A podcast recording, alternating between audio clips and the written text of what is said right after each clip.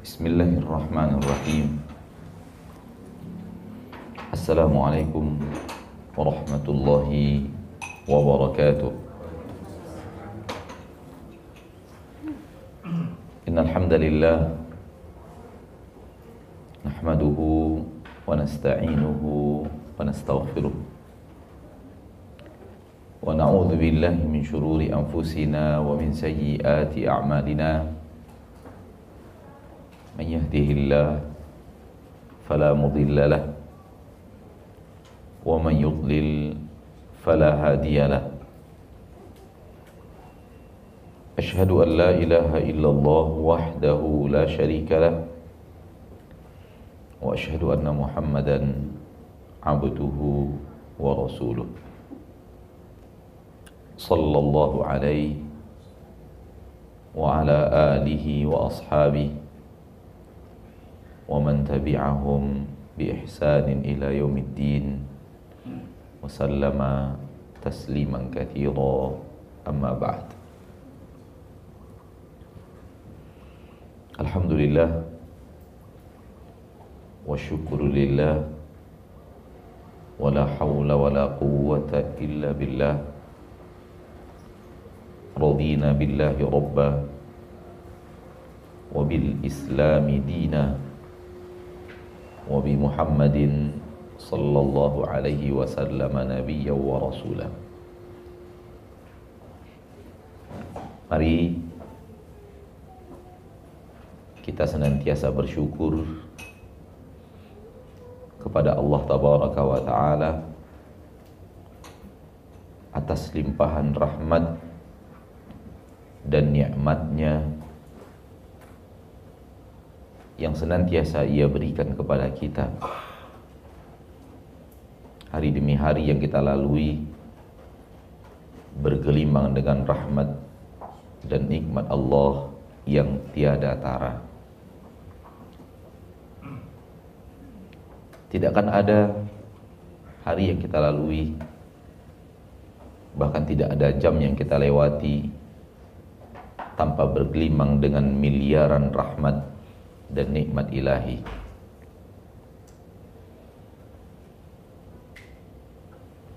Hanya saja manusia yang sering tidak melihat rahmat dan nikmat Allah yang tiada tara itu. Hanya saja manusia yang tidak mahir melihat datangnya rahmat dan nikmat Allah yang tiada terhingga tersebut dan akhirnya berefek kepada sebuah sifat yang aneh namun dimiliki banyak orang di zaman sekarang yaitu dia merasa rahmat dan nikmat Allah itu tak seberapa dia merasa rahmat dan nikmat Allah Subhanahu wa taala sangatlah sedikit saya katakan bahwa ini sifat yang sangat aneh. Walau banyak orang yang tidak merasakan keanehan itu dalam dirinya. Siapa pun di antara kita yang merasa rahmat dan nikmat Allah tak seberapa dalam hidup kita, ini makhluk aneh. Kenapa? Karena Allah sudah mengatakan rahmat dan nikmat yang ia berikan kepada kita tak terhitung saking banyaknya Bukankah Allah tabaraka wa taala telah mengatakan kepada kita di dalam ayat-ayat yang senantiasa dibacakan oleh para dai, para muballigh, para ustad, para khatib. Wa in ta'uddu ni'matallahi la tuhsuha. Kalau kalian menghitung nikmat-nikmat Allah yang Allah berikan kepada kalian, hasil akhirnya adalah tak sanggup kalian menghitungnya. Tak ada angka-angka, tak ada jumlah. Karena saking banyaknya tak terhitung rahmat dan nikmat Allah. Lalu kenapa Anda merasa nikmat Allah tak seberapa dalam hidup Anda? Allah mengatakan tak terhitung, Anda mengatakan sedikit. Allah mengatakan tak terhingga, Anda mengatakan ya biasa-biasa aja. Ketika Allah telah mengatakan sesuatu dan kita merasakan sesuatu yang berbeda dengan apa yang dikatakan Allah, maka berarti kita sudah keluar dari jalur yang benar. Kita sudah keluar dari jalur yang sebenarnya. Kita sudah keluar dari jalan yang lurus. Cukup itu sebuah indikasi. Asal Allah berkata A, lalu kita merasakan B, kitanya yang salah. Tak mungkin kitanya benar. Kalau kitanya yang benar berarti yang salah siapa? Allah. Nggak mungkin itu mustahil. Mustahil. Jadi ini jadikan sebuah kaidah penting di dalam beragama. Yang berbeda dengan yang Allah katakan berarti sudah keluar dari jalur yang benar. Kalau kita merasakan beragama ini sulit, Allah mengatakan agama ini mudah. Berarti kita sudah keluar jalur. Allah mengatakan di dalam Al-Quran, Yuridullahu bikumul yusra, wala yuridu bikumul usra. Aku menginginkan untuk kalian kemudahan dan aku tidak menginginkan untuk kalian kesulitan. Jadi Allah ingin mempermudah untuk kita agamanya. Kalau ada orang yang merasa bahwa beragama itu berat, ini orang orang aneh. Ini orang sudah keluar dari jalur yang benar.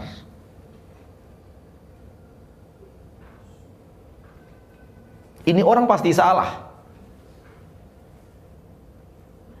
Kalau orangnya itu adalah kita, ya berarti kita harus salahkan diri kita sendiri.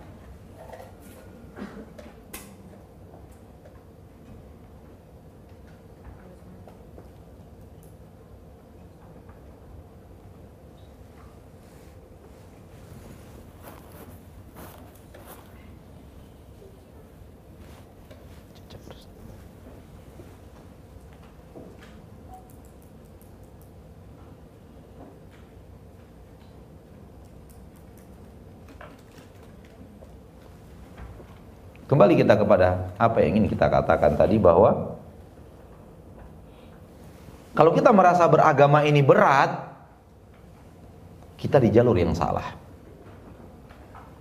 Dan kemungkinannya ada dua. Kenapa kita merasa agama ini berat? Kemungkinannya ada dua.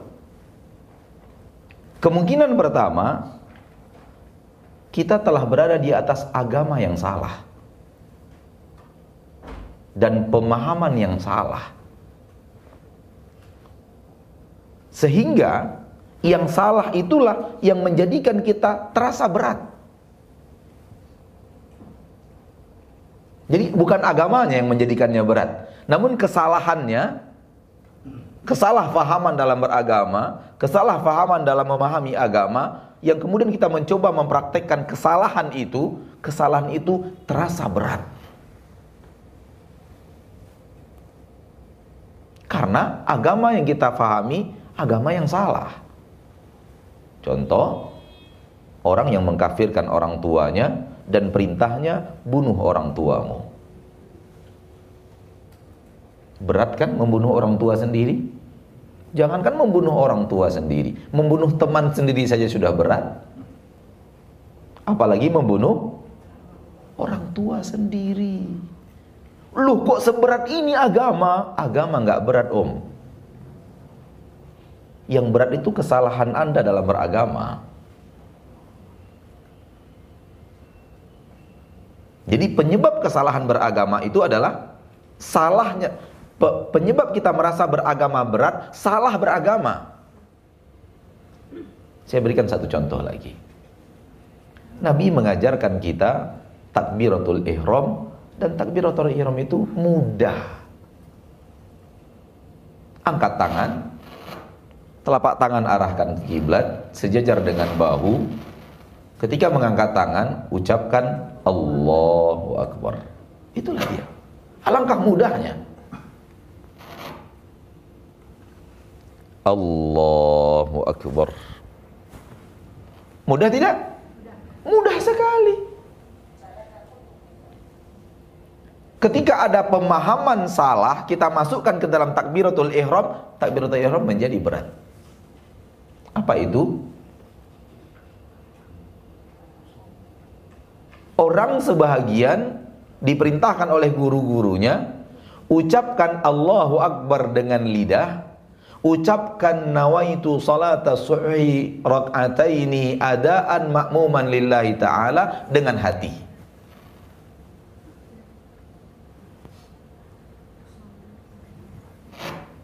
lisannya mengucapkan Allahu Akbar hatinya harus mengucapkan nawaitu salata subhi rak'ataini adaan makmuman lillahi ta'ala kata gurunya kalau tak pas tak sah takbiratul ihramnya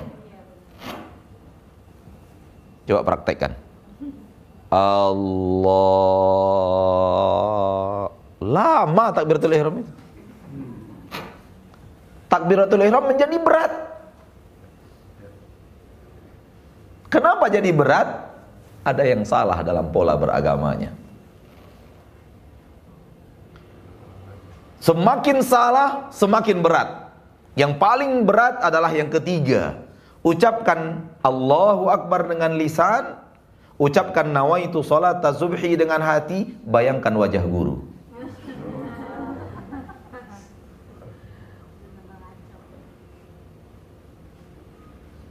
Akhirnya agama itu berat.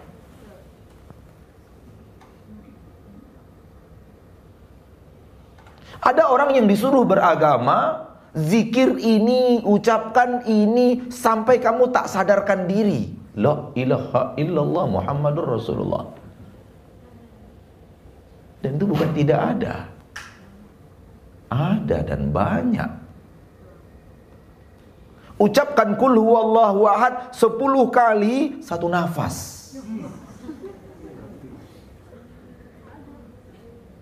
Akhirnya agama terasa berat. Kok seberat ini beragama? Agama tak berat mas.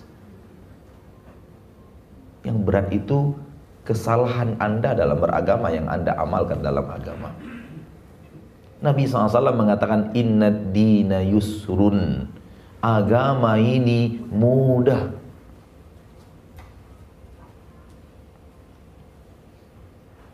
Perempuan-perempuan zaman now mengatakan Kok susah kali berpakaian syar'i ini? Sulit. Memakai jilbab, memakai jubah, sulit. Kita tanya kepada wanita itu, yang enteng yang mana? Yang enteng berpakaian biasa, pakai rok, pakai baju, rambut digerai. Itu yang enteng pakai gincu, salah. Yang enteng itu justru pakai jilbab. Kenapa demikian?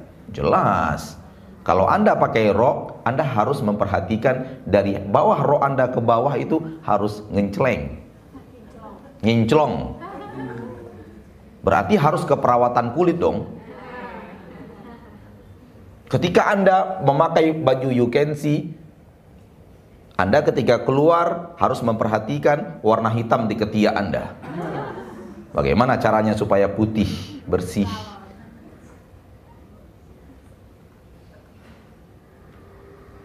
Dan semua itu membuat Anda rumit. Anda harus perhatikan bagaimana rambut Anda keluar rumah. Sehingga harus ke salon. Dan semua itu tak ada pada orang yang berjilbab. Dia tidak peduli apakah di pahanya ada korengan. Orang gak bakalan tahu. Semoga tidak ada. Ini kan masalah ringan atau tidak ringan. Masalahnya bukan korengan atau tidak korengan. Masalahnya ringan apa tidak ringan. Masalahnya ada di situ. Saya sedang membicarakan hal tersebut, bukan membicarakan korengan atau tidak korengan. Yang korengan jangan tersinggung. Karena saya tidak tahu. Dan Anda para wanita tidak akan memikirkan hitam yang ada di ketiak Anda. Karena Anda berhijab, berhijab dan berjilbab. Bahkan ketika Anda keluar rumah dengan suami Anda tidak sisiran pun nggak ada orang yang tahu. Berarti yang mana yang mudah? Yang pakai jilbab yang mudah. Orang yang berjilbab syar'i tinggal pasang Dengan orang yang berjilbab dililit-lilit, diputar-putar gitu. Yang susah sama yang mudah yang mana? Jilbab syari tinggal pasang, selesai urusan. Tak perlu harus di depan kaca 15 menit untuk muter-muter.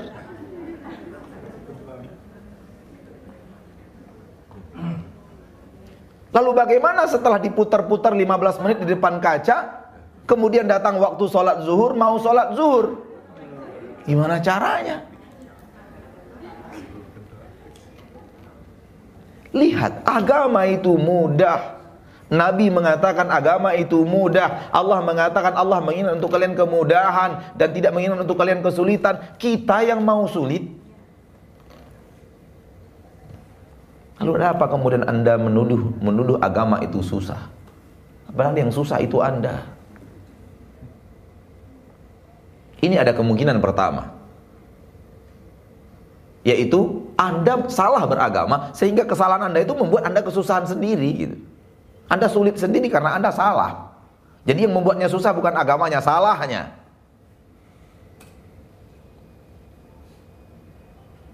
Ini penyebab pertama bahwa susah. Penyebab kedua Anda merasa beragama itu susah karena Anda telah terlalu jauh dari agama.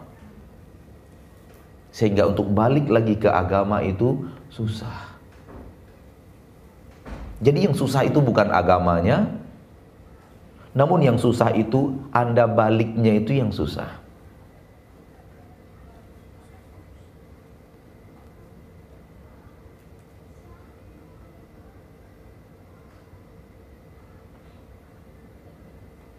Karena Anda sudah punya kebiasaan-kebiasaan salah.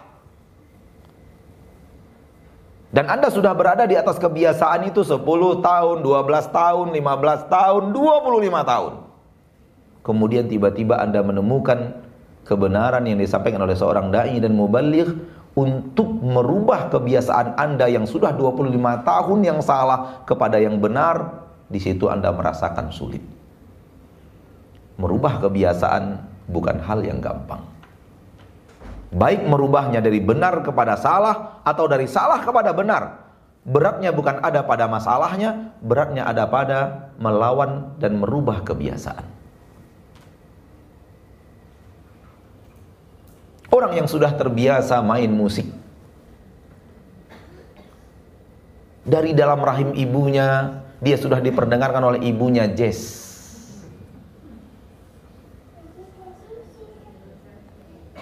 Dia lahir ke permukaan bumi, dibawa pulang, di rumahnya setiap hari musik yang dia dengar. Di usia TK sudah diajarkan nyanyi dan menari. Bapak ibunya pun sudah mengkursuskannya ke kursus piano. Sedikit merangkak SD sudah mulai kaset rekaman, video rekaman, studio rekaman. Sekarang jadilah dia seorang artis profesional di bidang tarik suara. Ketika datang agama menyatakan itu batil, haram, harus dijauhi, merubah kebiasaan nyanyi kepada tidak nyanyi sulit. Dan saya yakin di wajah-wajah di depan saya ini masih banyak yang kesulitan. Yakin saya itu. Karena sudah terlalu lama berada di jalur yang salah sehingga kebiasaan merubahnya kepada yang benar sulit bukan agamanya yang sulit merubah kebiasaan yang salah itu yang sulit sehingga orang yang terbiasa dengan Al-Quran dari kecil, Al-Quran dari bayi, Al-Quran dari TK, Al-Quran dari SD, Al-Quran sehingga perguruan tinggi, suruh dia nyanyi, susah bagi dia nyanyi itu. Kenapa? Dia harus merubah kebiasaan Al-Qurannya kepada nyanyian. Yang yang susahnya adalah merubahnya, bukan Al-Quran atau musiknya itu yang susah. Semoga Allah tabaraka wa taala sadarkan kita bahwa agama ini enteng. Allah berfirman, "Fasanu yassiruhu lil yusra." Kami akan mudahkan mereka menempuh jalan mudah. Namun kalau tidak mau taat dan beribadah kepada Allah, fasanu yassiruhu lil usra. Kami akan mudahkan dia menempuh jalan sulit. Ini bahaya ini. Kalau Allah sudah mudahkan kita untuk menempuh jalan sulit, bahaya. Yang kita inginkan Allah memudahkan kita untuk menempuh jalan yang mudah. Dan itu adalah agama dan ketaatan. Fa amma man fa amma wa amma man a'ta fa amma man a'ta wattaqa wa saddaqa bil husna lil yusra. Wa amma man bakhila wastaghna barang siapa yang bakhil dan merasa dirinya sudah serba berkecukupan tak butuh orang lain wa husna lalu dia mulai mendustakan surga-surga Allah tabaraka wa taala dan kenikmatan-kenikmatan baik yang ada di surga Allah. Kalau sudah itu yang terjadi fasanu yassiruhu kami akan mudahkan dia menuju jalan. Sebenarnya jalan itu al-usra lil usra jalan yang sulit. Lihat di dunia entertain berapa sulitnya wanita-wanita mencari karir dengan menjual kehormatannya. Tapi semua itu bagi mereka mudah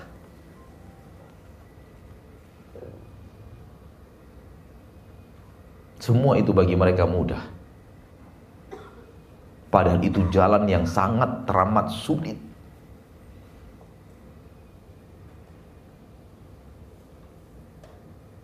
Inilah akibat kalau kita tidak mau beribadah dan berzikir kepada Allah. Akibatnya kita akan diarahkan oleh Allah ke jalan-jalan serba sulit.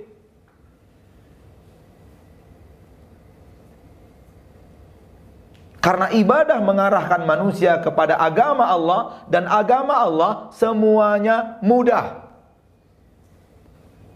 Namun maksiat mengarahkan manusia kepada jalan-jalan yang bertabrakan dengan syariat dan semua jalan-jalan yang bertabrakan dengan syariat sulit.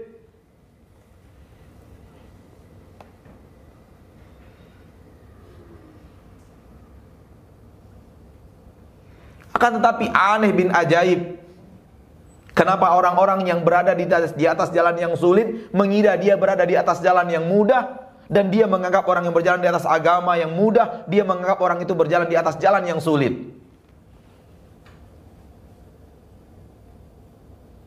Dan semua ini hidayah daripada Allah tabaraka wa taala kepada setiap insan. Dan bermula daripada ilmu agama. Berilmu tentang apa itu agama Allah, berilmu tentang apa yang disampaikan Allah, berilmu tentang apa yang disampaikan Rasulullah sallallahu alaihi wasallam dan kita akan melihat apa yang Allah katakan ini sebenar-benar nyata di hadapan mata kita.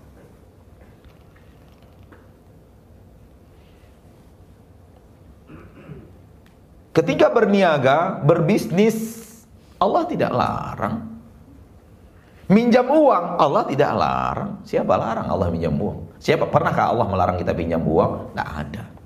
Tak ada dalam agama kita itu larangan jangan pinjam uang itu nggak ada. Namun yang dilarang oleh Allah riba. Pinjam uang bayarnya harus lebih dari yang dipinjam. Namanya riba. Riba dalam bahasa Arab riba. Bahasa kitanya kelebihan bayar. Riba itu lebih bahasa Arab. Makna riba dalam bahasa Arab itu lebih. Dan membayar riba berarti membayar dengan kelebihan bayar. Yang dilarang oleh Allah ribanya, bukan pinjamannya. Pinjaman sih boleh.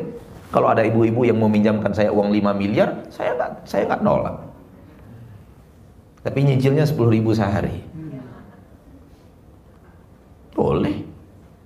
nggak ada masalah. Yang dilarang riba. Karena orang tidak mau beribadah kepada Allah, karena orang tidak mau tunduk dan patuh kepada Allah tabaraka wa taala, dia tetap menjalankan riba itu. Akhirnya jadi sulit. Kenapa jadi sulit? Karena kalau dia sudah meminjam uang riba, ketika dia berdagang, dia wajib mengejar target sesuai dulu pendapatan dengan riba dulu. Baru setelah itu wajib mendapatkan keuntungan di atas riba. Kalau tidak, hari itu dia akan rugi. Kalau hanya sampai kepada riba saja keuntungan hari itu, maka sudah rugi. Satu hari dia bekerja full, tak ada keuntungan. Apalagi kalau dia mendapatkan keuntungan, namun keuntungan itu masih di bawah riba yang harus dia bayar. Berarti hari itu dia rugi dua. Sudah rugi harta, rugi juga tenaga. Berbeda dengan orang yang berbisnis pakai uang sendiri. Berapapun keuntungannya, itulah keuntungan yang dia miliki, dia tidak punya beban riba. Satu hari orang yang wajib membayar riba sebanyak 500 ribu, dia harus mencari keuntungan di atas 500 ribu sehari. Sementara orang yang tidak meminjam uang riba, maka dia tidak ada kewajiban bayar, dapat untung 150 ribu sehari pun, itu sudah untung milik dia. Mana yang sulit mencari keuntungan 600-700 ribu per hari atau 150 ribu sehari? Yang sulit adalah yang mencari 750 ribu sehari harus untung. Kalau ataupun 750 ribu sehari dia untung, dia baru dapat untung 250 karena 500 nya dimakan lintah darat. Belum lagi kalau dia tidak berhasil menutup hutang itu dan riba itu. Orang yang awalnya menyambutnya di kantor dengan senyum, sekarang sudah beringas. Yang awal datang merayu-rayu, sekarang datang mengancam-mengancam.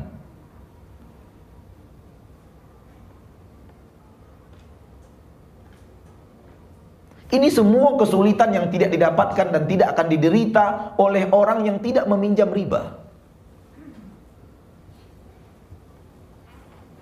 Dan tidak bertransaksi riba. Fahamlah kita bahwa ternyata agama Allah ini mengarahkan kita kepada sesuatu yang sifatnya Mudah.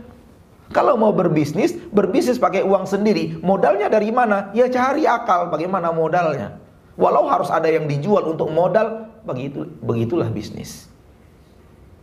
Jual dulu. Ruko kita yang harganya 5 miliar, jual satu. Kan masih ada lima lagi. Gitu loh maksudnya. Tidak mesti harus pinjam uang, biarkan pertahankan enam, pinjam dulu, pinjam dulu, selagi masih bisa pinjam ini jangan dijual. Jual satu, Saya kenal keluarga di Pekanbaru, rukonya 10.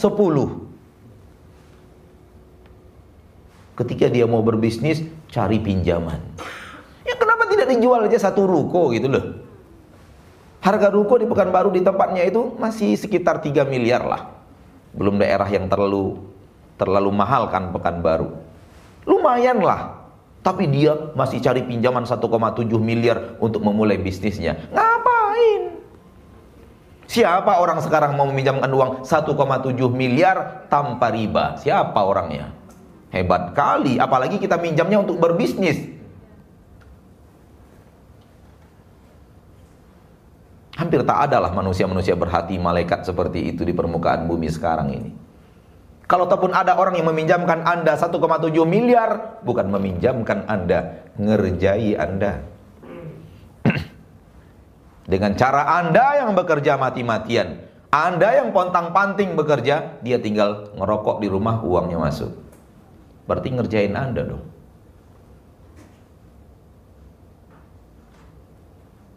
Dari sini semuanya kita sadar bahwa orang yang mau taat kepada Allah, mau berada di atas jalur ibadah kepada Allah tabaraka wa taala, hidupnya akan nyaman.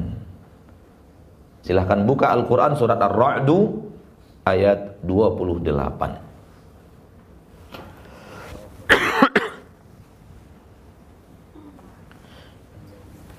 Ar-Ra'du ayat 28.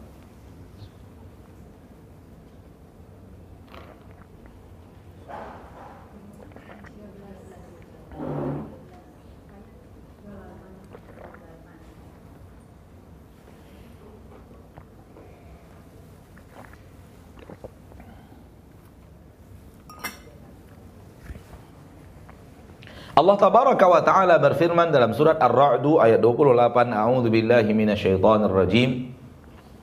Alladzina amanu wa tatma'innu qulubuhum bi. Ala bi tatma'innul qulub. Yang artinya orang-orang yang beriman dan tentram hati mereka, tenang hati mereka, damai hati mereka dengan zikir kepada Allah. Ala bi dzikrillahi ketahuilah hanya dengan zikir kepada Allah tatmainnul qulub. Hati akan menjadi tentram. Hati akan menjadi damai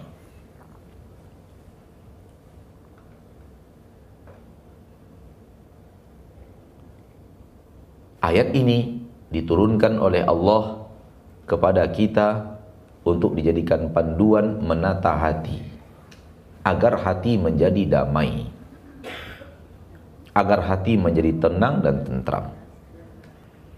Dan Allah ketika berbicara ini mustahil salah karena hati itu Allah yang ciptakan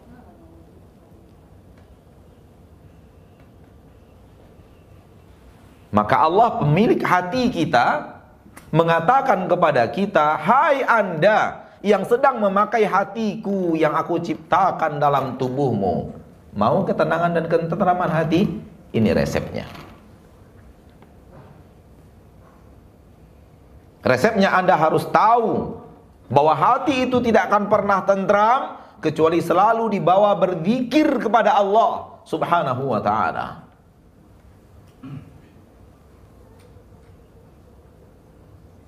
Karena hati itu tidak akan pernah tenang dan tentram kecuali dengan zikir kepada Allah Subhanahu wa taala. Alladzina amanu, orang-orang yang beriman, wa tatma'innu qulubuhum dan hati mereka tenang dan tentram, damai. Dengan apa hati mereka tenang dan tentram? Dengan apa? Bizikrillah, dengan zikir kepada kepada Allah. Kemudian Allah tegaskan, "Ana bidzikrillah." Ketahuilah hanya dengan zikir kepada Allah, hanya dengan itu, tak bisa dengan yang lain. Tak bisa dengan harta, hati jadi tenang dan tentram, tak bisa. Tak bisa dengan tahta, tak bisa dengan Toyota. Tak bisa. Tak bisa. Hanya dengan zikir hati menjadi tentram. Yang mengatakan ini pencipta hati. Yang tahu seluk-beluk hati, tahu kebutuhan hati, kapan hati itu menjadi damai, kapan dia tidak bisa damai, kapan dia menjadi tentram, kapan dia akan gundah gulana, resah gelisah. Allah tahu. Maka kalau ada orang yang mengatakan anda akan menjadi damai dan tentram kalau Anda jalan-jalan ke Hawaii, bohong. Bohong itu. Anda akan happy kalau Anda main di Las Vegas. Bohong itu. Kalau mau rileks, jalan-jalan ke Pattaya. Bohong itu. Takkan ada rileks di sana. Rileks itu dalam ibadah kepada Allah dengan zikir kepada Allah. Bapak dan Ibu kaum muslimin dan muslimat, zikir di dalam ayat ini surat Ar-Ra'd ayat 28 maknanya zikir yang total, zikir yang umum. Zikir umum adalah seluruh ibadah dan ketaatan kepada Allah Subhanahu wa taala. Itu makna zikir secara umum. Kalau dikatakan mari berzikir, itu artinya mari berzikir, mari beribadah. Karena seluruh ibadah adalah zikir kepada Allah. Karena seluruh ibadah bermula dari ingat kepada Allah dan ingat itu adalah zikir. Karena ingat kepada Allah maka kita beribadah kepada Allah. Maka seluruh ibadah adalah zikir. Dalam makna zikir yang umum. Adapun dengan makna zikir yang khusus, zikir lebih dikenal dengan sebutan zikir ibadah dengan lisan. Ketika kita mengucapkan subhanallah, walhamdulillah, wala ilaha illallah, wallahu akbar, ini zikir secara lisan dan ini zikir dalam makna yang khusus. yaitu zikir li, lisan. Kita disuruh oleh Allah tabaraka wa taala diperintahkan oleh Allah untuk zikir secara umum yaitu beribadah kepada Allah secara umum dalam ayatnya uzkurullaha dzikran katsira ya ayyuhalladzina amanu uzkurullaha dzikran katsira hai orang-orang yang beriman berzikirlah kepada Allah dengan zikir yang banyak jangan fahami zikir yang banyak itu hanya subhanallah alhamdulillah wala ilaha illallah wallahu akbar di sini juga diperintahkan banyak-banyak salat di sini juga diperintahkan banyak-banyak jujur di sini juga diperintahkan banyak-banyak infak di sini juga diperintahkan banyak-banyak taat sama suami itu kalau kita perempuan ya, karena majelis ini majelis ibu-ibu ya. Bapak ini kan hanya sekedar pelengkap aja, Pak. Pelengkap kebaikan maksudnya, bukan pelengkap penderitaan. Disuruh rajin-rajin menjalankan ketaatan semuanya untuk zikir kepada Allah taala. Khusus untuk taat kepada suami, saya selalu katakan kepada ibu-ibu di mana saya mengadakan majelis taklim, ya, alhamdulillah saya mengadakan majelis taklim untuk ibu-ibu di Pekanbaru sekali seminggu. Itu khusus ibu-ibu aja. Tepatnya, ini hari apa nih? Ya hari Rabu, ini hari, hari majelis taklim saya dengan ibu-ibu di Pekanbaru. Subhanallah, pas banget ya. Dimulai jam 9 sampai jam 11. Pas ya? Oh, memang Allah takdirkan hari Rabu hari ibu-ibu menurut saya kayaknya.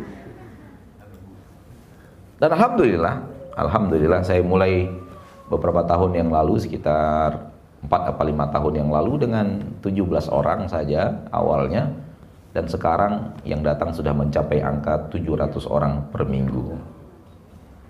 Itu semuanya ibu-ibu. Bapak-bapak hanya pelengkap, seperti yang sekarang persis. Hanya ada beberapa orang di depan saya, paling banyak 15 orang karena memang tempatnya kecil untuk bapak-bapaknya, sisanya gedung, dua gedung itu untuk ibu-ibu.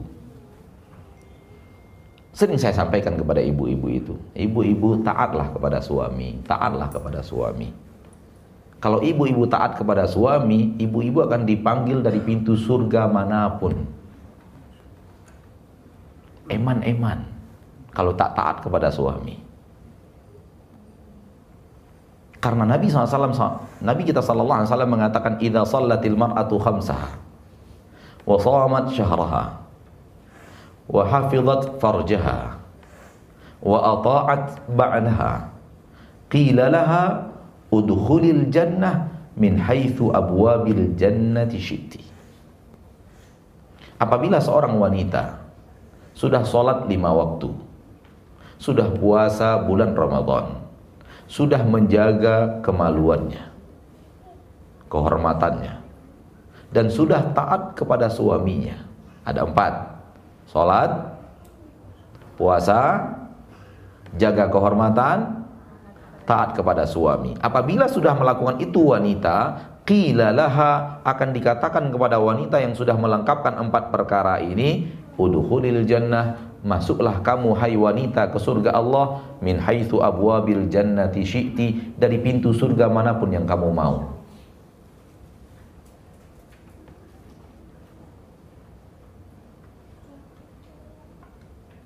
Saya yakin ibu-ibu di sini sudah pada sholat lima waktu. Dan saya yakin ibu-ibu yang ada di sini sudah puasa bulan Ramadan. Dan saya yakin ibu-ibu di sini sudah menjaga kehormatannya. Namun saya belum yakin. Namun saya belum yakin Ibu-ibu di sini sudah pada taat kepada suami. Jadi eman-eman tinggal satu lagi. Tinggal satu lagi. Sholat lima waktu sudah. Puasa Ramadan sudah. Menjaga kehormatan sudah. Sudah ditinggalkan karaoke sudah ditinggalkan Ustadz Dugem sudah ditinggalkan Ustadz Nangkring-nangkring, nongkrong-nongkrong, kongkow di mall sudah ditinggalkan Ustadz Sudah banyak arisan-arisan gak jelas kami tinggalkan Ustadz Berarti sudah menjaga kehormatan Kami sudah banyak di rumah Ustadz Sudah sering nonton roja Ustadz Tinggal atu lagi satu lagi tinggal. Wa ata'at ba'laha taat kepada kan eman-eman cuma empat tiganya udah tinggal satu loh. Susah. Kalau ndak susah nggak ke surga. Tinggal satu lagi. Taatlah kepada suami. Jadikan suami Anda wahai para wanita raja Anda. Karena memang dia adalah raja. Yang meletakkannya sebagai raja di rumah itu adalah Allah. Yang meletakkan suami sebagai raja di rumah adalah Allah. Apakah Anda tidak rela bahwa Allah yang telah menjadikan dia sebagai raja Anda? Kan dulu waktu pacaran engkaulah pangeranku.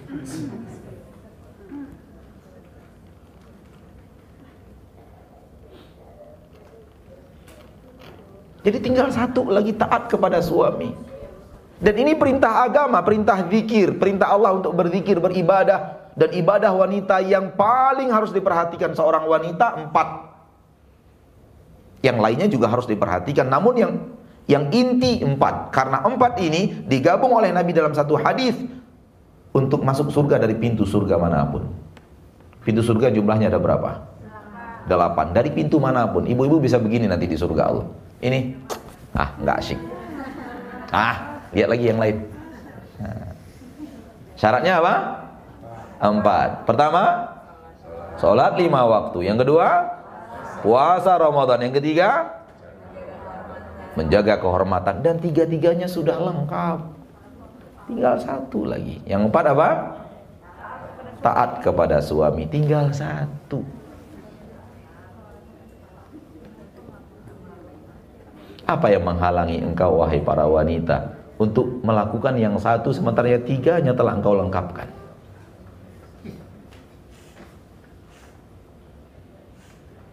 Jadi jadikan hadis ini selalu ada di pelupuk mata. Kalau keinginan hati untuk benar-benar dapat surga tinggal satu lagi. Maka benar-benarlah berusaha untuk menjadi wanita yang patuh dan taat kepada suami. Sejauh mana ustadz patuh dan taat? Sejauh apa pun selagi perintah suami bukan hal yang diharamkan Allah. Itu harus dipatuhi dan ditaati. Kalau sudah sampai kepada perintahnya kepada hal yang diharamkan Allah, wajib untuk tidak patuh.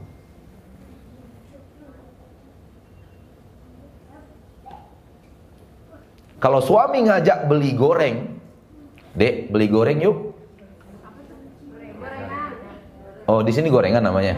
Oh, di di di di Pekanbaru tuh goreng aja, bukan gorengan. Iya, oke. Okay. Beda istilah. Dek, beli gorengan yuk. Dan kita lagi males-males nih, pergi boleh gorengan. Jangan nolak. Katakan siap pangeranku. Lalu kita nanya, beli gorengannya di mana mas? Dia jawab, beli gorengannya di kota Mekah. Wah, gitu. Beli gorengan di kota Mekah. Gitu. Itu suami yang baik, dia pandai menyampaikan sesuatu. Pandai membuat surprise untuk istrinya yang dia cintai. Kalau dari awal di di di di di, di Dipancing oleh suaminya, dek beli gorengan yuk. Aduh, malas pergi sendiri. Sayang, dia ngajaknya ke Mekah beli gorengannya. Tuh lihat tuh, ketika kita malas melayani suami, malas taat kepada suami, dengan malas-malasnya kita karena lagi ngantuk, rugi sendiri. Udah pergi sana sendiri. Betul nih. Iya betul, nggak nyesal, nggak. Saya mau beli gorengan ke Mekah. Lalu saya ikut, saya ikut. Nggak, saya udah katakan tadi nggak, kamu nggak ikut. Saya pergi dengan ibu saja saya. Gitu.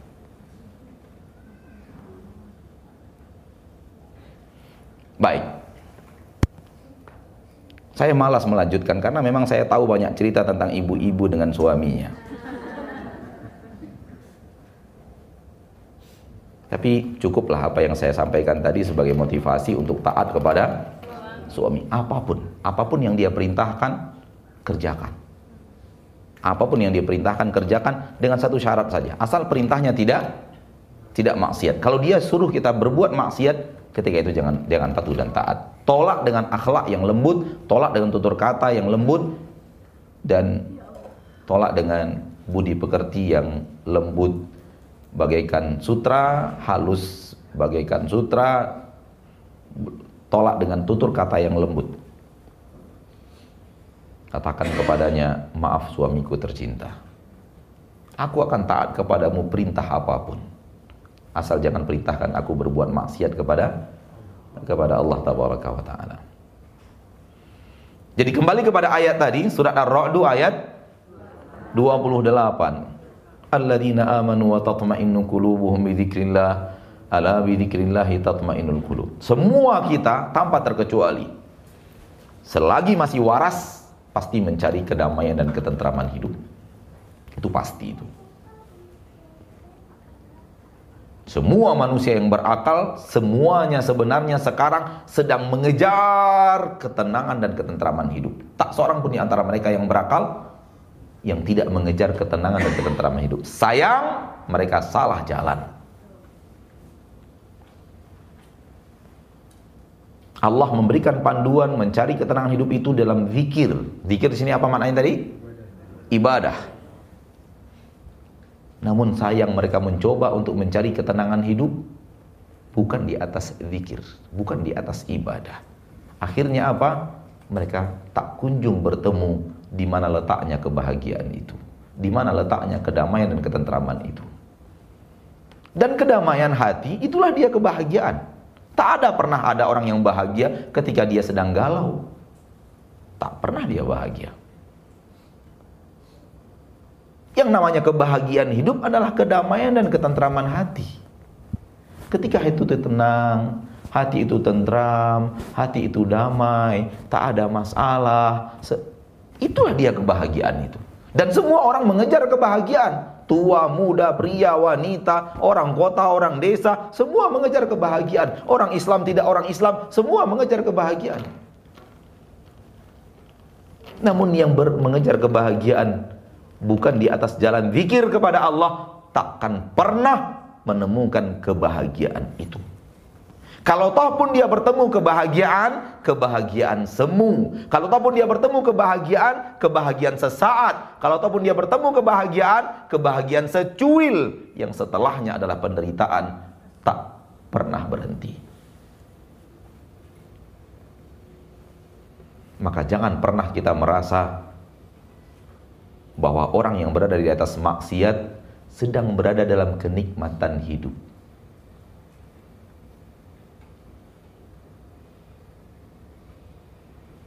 Orang yang sedang berada di atas kemaksiatan sedang berada di dalam penderitaan hidup.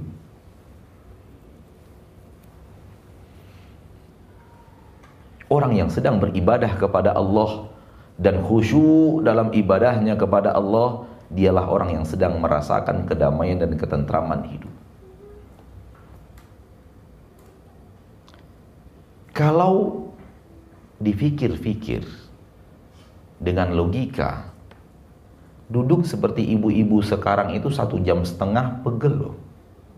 Tapi kenapa enjoy ibu melakukannya? Karena hati sedang tentram. Hati sedang damai duduk di lantai, nulis-nulis satu jam setengah itu pegel. Apalagi usia sudah di atas 45 tahun.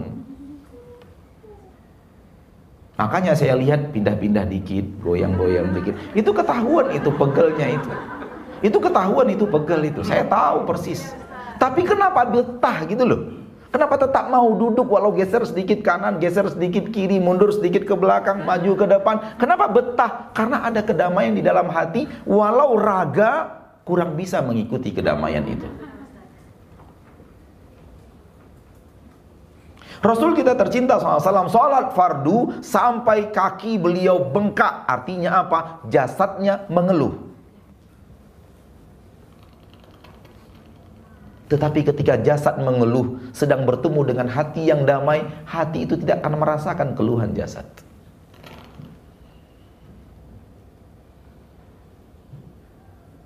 Maka orang-orang yang ditimpa musibah Namun hatinya damai, hatinya tentram, berzikir selalu kepada Allah tabaraka wa taala, deraan musibah itu tak terlalu berat bagi dia. Karena musibah yang Allah kirim baru bentuk jasad.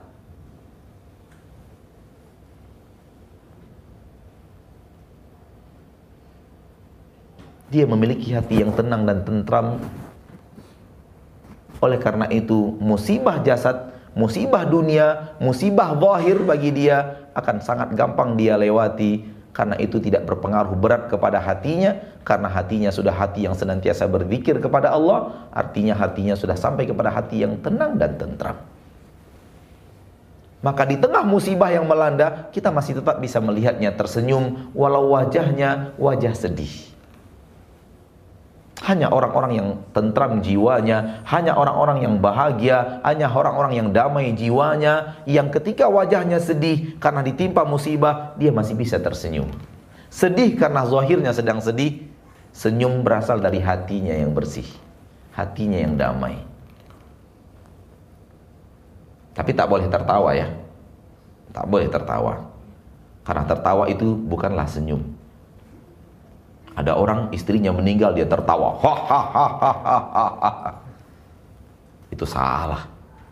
Sedih lawannya adalah eh, kawannya adalah eh, musibah kawannya adalah sedih.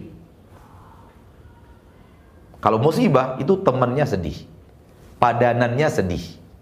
Kalau bahagia padanannya adalah senyum dan tawa. Senyum dan tawa, tawa, tawa yang paling jelas, tawa. Orang bahagia, orang lagi senang, itu padanannya tawa. Dan orang yang sedang menderita atau didera musibah, padanannya adalah sedih. Maka orang yang sedang diderita masalah, diderita musibah, jangan tertawa. Nggak boleh. Senyum tidak ada masalah, senyum. Tapi senyum orang yang sedang sedih.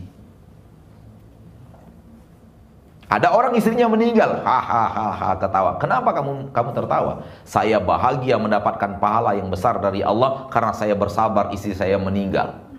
Gak boleh begitu. Imam Ibn Qayyim Al-Jauziyah rahimahullah di dalam kitab beliau Talbis Iblis memasukkan ini dalam Talbis Iblis.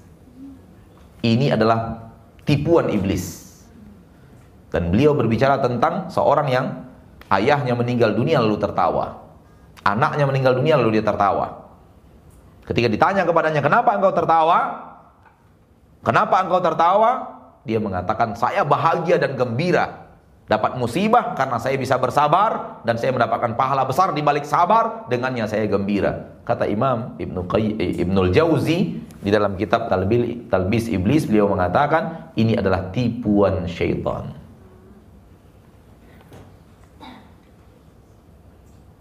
Tapi kalau ada suami yang tertawa istrinya meninggal dunia, ketika ditanya kepadanya, "Kenapa engkau tertawa?" Dia mengatakan, "Macanku sudah wafat." Nah, itu lain lagi ceritanya. Nah, itu lain lagi ceritanya itu. Itu lain lagi. Berarti istrinya selama ini memang macan kepada suaminya. Dan suaminya orang yang memang ya tak bisa berbuat apa-apa di depan istrinya yang yang macan itu berbuat begini salah, berbuat gini kena auman, berbuat ini kena kena cakar. berbuat ini kena ancaman. Akhirnya ketika istrinya meninggal dia pun tertawa lepas dari cengkraman seekor harimau. Maka jangan pernah menjadi harimau untuk suamimu. Jadilah seorang istri yang kalau seandainya dia meninggal dunia suaminya sedih luar biasa. Karena suaminya akan berkata, di mana lagi aku bisa menemukan orang sebaikmu? Jadilah seperti itu. Istri Nabi bernama Ummu Salamah. Ketika wafat Abu Salamah, suaminya pertama sebelum Nabi Muhammad sallallahu alaihi wasallam. Dan hadisnya sahih dalam Sahih Muslim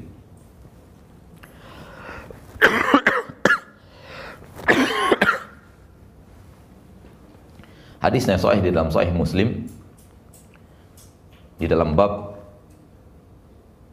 al-iman kitabul iman yaitu sabar terhadap takdir Allah Subhanahu wa taala kata Abu kata Ummu Salamah ketika Abu Salamah meninggal dunia orang-orang berkata kepadaku, wahai Ummu Salamah, ucapkan doa musi terkena musibah. Doanya adalah apa doanya? Allahumma jurni fi musibati wa khlufli khairan minha.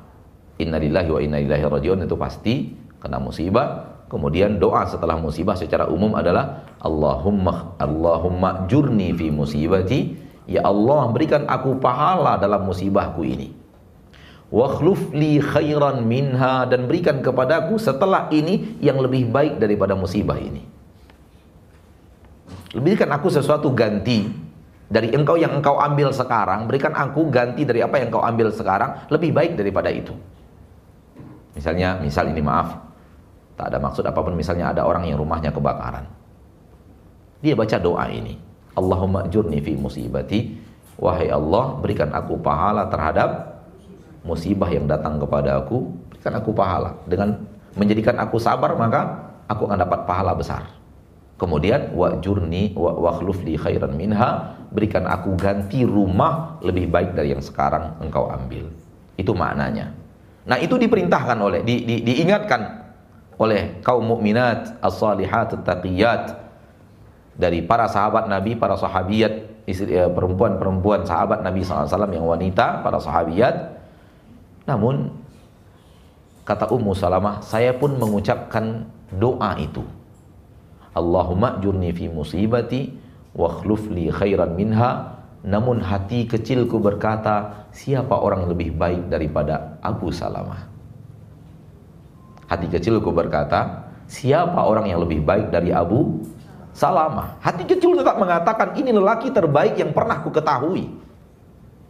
Yang pernah aku kenal. Dan aku rasa tak ada cerita-cerita tentang suami orang lain sehebat suamiku Abu Salama.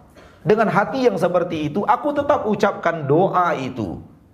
Akhirnya Allah kabulkan doaku. Aku pun dipersunting oleh Nabi Muhammad sallallahu alaihi wasallam dan tak mungkin Abu Salamah bisa dibandingkan dengan Nabi Muhammad sallallahu alaihi wasallam. Tapi anak ingatkan ini ya, ini live enggak ya? Enggak live ya? Ini Makassar mengaji live kah? Tidak live, rekaman. Nanti putus ya dalam rekaman ya. Putus dalam rekaman. Ya oke. Okay. Dikat ya. Ketika meminta doa kepada Allah tabaraka wa taala tadi wa li khairan minha dari suami-suami yang sudah meninggal misalnya kita mendapatkan musibah, serahkan kepada Allah biar Allah yang ngatur siapa yang lebih baik. Jangan ada nama seseorang. Jadi ketika kita berdoa kepada Allah, ikhlaskan doa kita kepada Allah, ikhlas seikhlas ikhlasnya. Ya Allah ganti berikan aku ganti yang lebih baik. Terserah Allah mengatur siapa. Terserah Allah mengatur siapa. Karena kalau kita ikhlas berdoa kepada Allah, Allah pasti gantikan yang lebih baik. Kadang-kadang kita sebut nama, menurut kita baik. Ternyata setelah kita nikah dengannya, ternyata kita lebih menderita dengannya dibanding yang pertama. Maka jangan paksakan kita keinginan kita kepada Allah, biarkan Allah mengatur yang terbaik untuk kita. Karena Allah lebih tahu dibanding kita. Wallahu ya'lamu antum la ta'lamun. Allah tahu dan kalian tidak tidak tahu. Intinya tadi saya ingin mengatakan bahwa Ummu Salamah berkata, Ummu Salamah berkata, hati kecilku mengatakan siapa orang lebih baik daripada Abu Salamah? Itu artinya apa? Itu artinya Abu Salamah benar-benar menjadi suami yang luar biasa baik kepada istrinya. Sehingga Ummu Salamah tak menemukan suami, cerita suami yang lebih baik dari apa yang dia dapatkan dari pelayanan suaminya dan tarbiyah suaminya dan akhlak suaminya kepadanya. Sekarang tinggal dibalik aja kan. Dibalik aja, jadilah anda istri yang luar biasa kepada suami anda, istri yang berbakti kepada suami anda, istri yang taat kepada suami anda, istri yang berakhlak mulia kepada suami anda, istri yang benar-benar perhatian kepada suami anda. Seandainya nanti anda meninggal duluan, lebih dulu daripada suami anda, jadikan suami anda itu berucap, siapa wanita yang lebih baik daripada istri saya sekarang, yang, yang sedang meninggal ini. Aku akan sulit menemukan wanita sebaik ini. Akhirnya dia wafat di atas ridho suaminya, dan salah satu indikasi wanita penduduk surga adalah yang ketika wafat suaminya sangat ridho dengan kepergiannya karena dia adalah istri yang pantas untuk diridhoi. Dan semua ini dari zikir kepada Allah Subhanahu wa taala, dari ibadah kepada Allah, kita ingin menemukan kedamaian dan ketentraman. Dan ketentraman ketentraman itu kita temukan dalam zikir, dalam ibadah kepada Allah. Maka kita beribadah kepada Allah dengan sholat di rumah kita, membaca Al-Quran di rumah kita, kemudian menjalankan amanah di rumah kita. Kalau ada uang suami kita, kita jalankan, kita kelola dengan amanah. Kalau ataupun ada uang kita, kita jalankan, kita kelola dengan amanah pula. Kalau kita memiliki mertua, kita pun menjalankan bakti kepada mertua dengan penuh amanah sehingga anak-anak juga kita dengan penuh amanah, rumah tangga kita urus dengan penuh amanah, semuanya dengan penuh kejujuran dan kasih sayang akan terjadi rumah tangga damai, tentram, bahagia yang mana kita tidak akan mau punya tempat lain untuk duduk senikmat tempat di mana kita berada di rumah kita bersama suami kita, bersama istri kita dan anak-anak kita. Dan ini ciri ciri-ciri lelaki surga yang duduknya di rumah berserta istri dan anak-anaknya lebih dia cintai dari duduk di mana pun.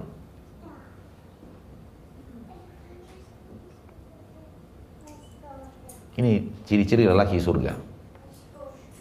Tak ada majlis, tak ada tempat duduk, tak ada tempat dia uh, nongkrong yang paling dia sukai, yang paling dia gemari, yang paling dicintai lebih daripada rumahnya sendiri bersama istrinya yang ia cintai, bersama anak-anaknya yang ia cintai.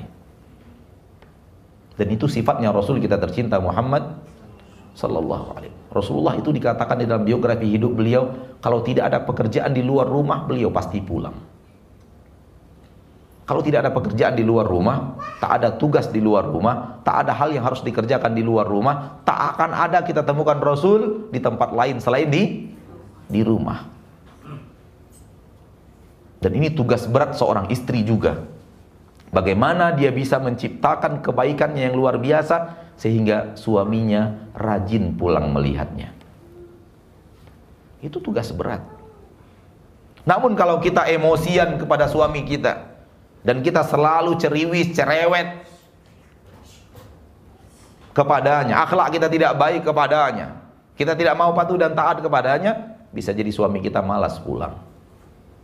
Dia lebih suka duduk bersama teman-temannya dibanding kita. Dia lebih baik suka duduk bersama saudara-saudaranya di rumah keluarga besarnya dibanding di samping kita. Ketika itu terjadi, itu awal kehancuran rumah tangga. Awal kebinasaan rumah tangga. Ya, kalau suami pandai memilah, ketika kita dia tinggalkan kita di rumah, dia pergi ke rumah keluarganya, masih terjaga. Bagaimana kalau dia pergi ke tempat lain yang akan bisa membawanya kepada jalan yang tidak baik. Maka tugas berat seorang istri adalah bagaimana menciptakan suasana rumah yang sangat dicintai suami sehingga suami itu betah duduk di rumah bersama dirinya. Dan itu sunnah Nabi kita tercinta. Perintah Rasul kita tercinta Muhammad sallallahu alaihi wasallam.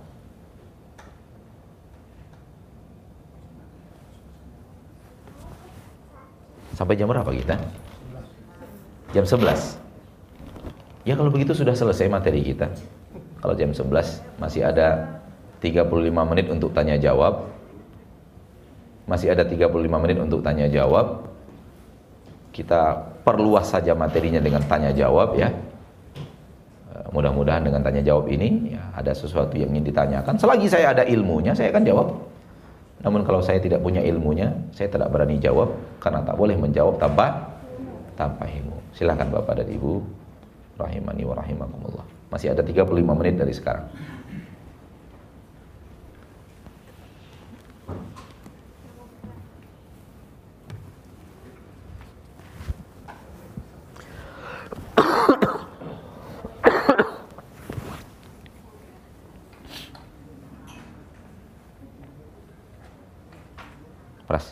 Itu apa? Teh.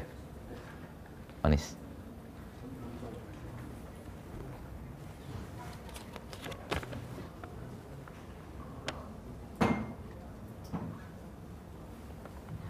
Pertanyaan pertama, bolehkah jual beli barang secara kredit? Apakah itu termasuk riba? Asal dalam transaksi kreditnya tidak ada unsur riba, boleh. Misalnya, saya mau beli, saya mau jual handphone saya. Saya mau jual handphone saya. Seharga cocoknya berapa handphone ini ya? Harga sekarang? 800 ribu. Samsung A3 800 ribu lah ya. Saya jualnya 2 juta setengah kalah handphone selebriti. Misalnya saya jual handphone saya 2 juta setengah tapi yang membeli mengatakan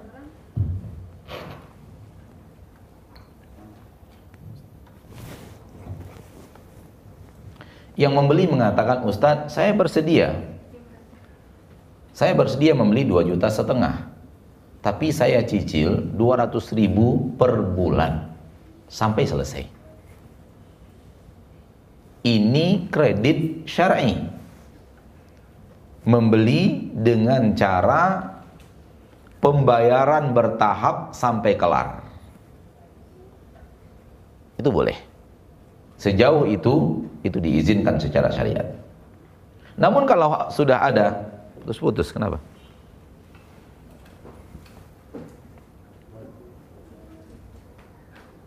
Baterainya masih full.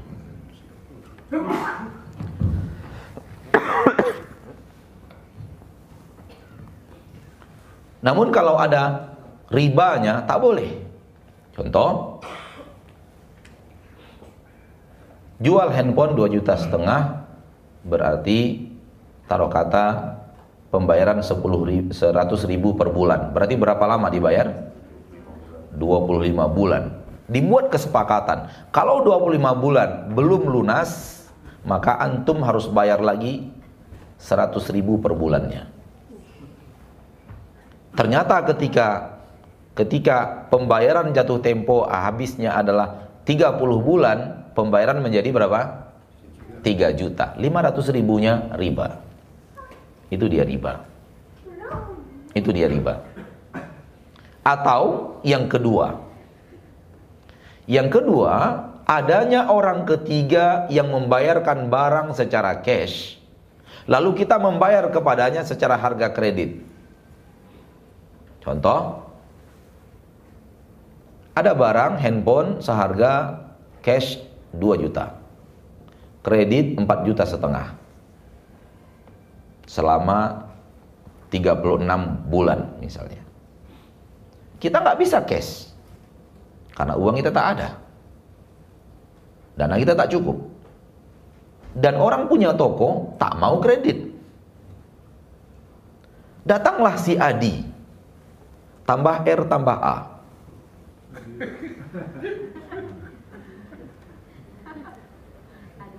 Iya. Iya. Iya. Datang si Adi. Si Adi bilang, "Mbak, biar saya yang beli cash. Mbak beli ke saya kredit." Lalu kita ambil barang itu dari pemilik toko. Lalu si Adi membayar ke pemilik toko berapa dibayarnya? 2 juta. Lalu kita harus bayar ke Adi berapa? 4 juta setengah. Ini riba. Kenapa? Karena ketika si Adi membayar ke toko, berarti kita pinjam uang Adi 2 juta. Kenapa kita harus bayarnya 4 juta setengah? Kalau uang si Adi untuk pembeli barang tadi 2 juta, artinya kita minjam uang Adi 2 juta. Kalau pinjamnya 2 juta, kembalinya harus 2 juta. Ketika kita kembalikan 2 juta setengah, kita kita kembalikan 3 juta, ketika kita kembalikan itu riba, berlebih dia dari pinjaman yang sebenarnya. Atau yang ketiga, riba yang ketiga adalah keterlambatan bayar.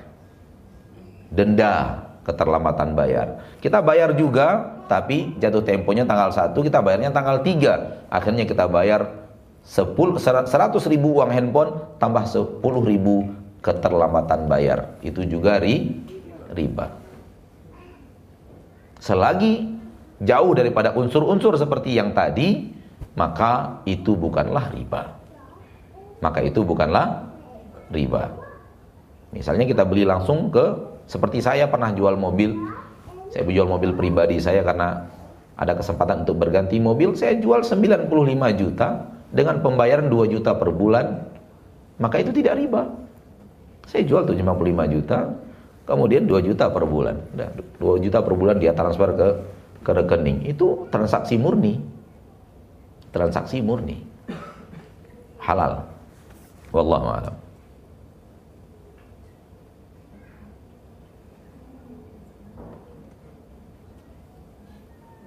Kenapa para ustadz banyak yang tidak memperbolehkan demo dan protes kepada pemimpin yang zalim?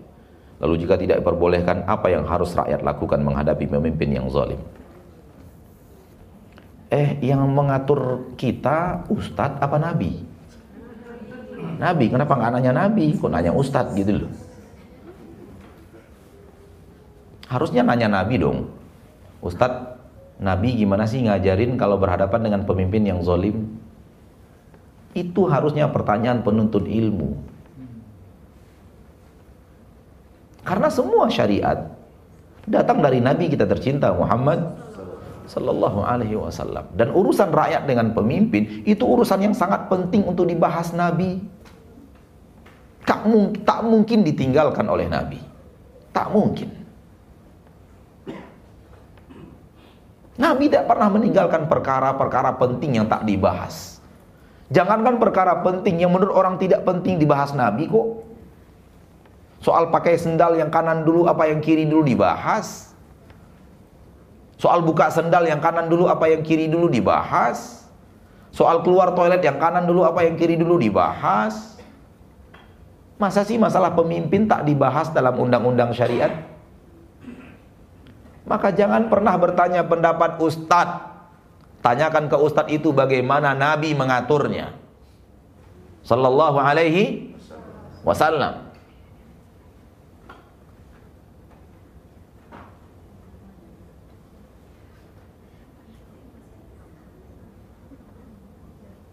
Ketika kita menanyakan kepada ustadz pendapat dia, ustadz pendapat antum bagaimana cara menyelesaikan pemimpin yang zalim. Lalu ustadz itu berbicara bla bla bla bla bla, dia menjawab jawaban yang benar. Kenapa? Pertanyaan kita, apa pendapat Ustadz? Ya terserah dia mau ngomong apa.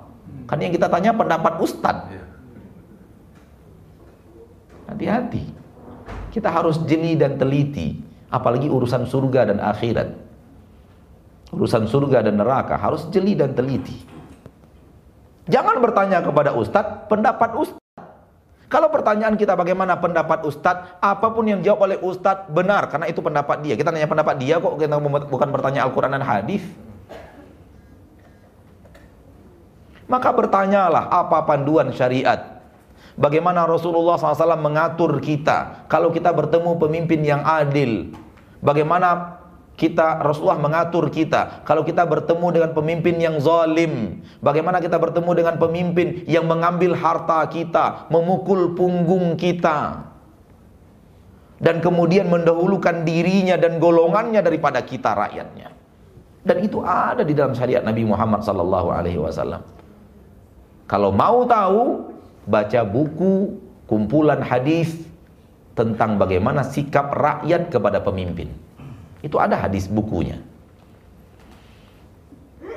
Buku bagaimana rakyat bersikap terhadap pemimpin. Itu semuanya dibahas di dalam hadis. Bagaimana kalau pemimpinnya adalah pemimpin yang beribadah atau taat. Bagaimana pemimpinnya kalau pemimpinnya zalim. Bagaimana pemimpin kalau mengarahkan kita kepada perintah maksiat, apa yang harus kita lakukan? Semuanya dibahas. Karena sekarang ini zaman-zamannya risih bicarakan pemimpin, saya nggak jawab pertanyaan tadi. Silakan kembali kepada buku. Karena kalau baca buku, ibu ambilnya dari buku. Kalau saya jawab, ibu ambilnya dari saya. Nanti nama saya jadi kambing hitam. Sementara saya udah hitam juga. Suami yang bagaimana yang harus kita taati? Suami yang sah, yang dulu pakai akad nikah. Itu yang harus ditaati. Suami yang sah yang dulu pakai akad nikah.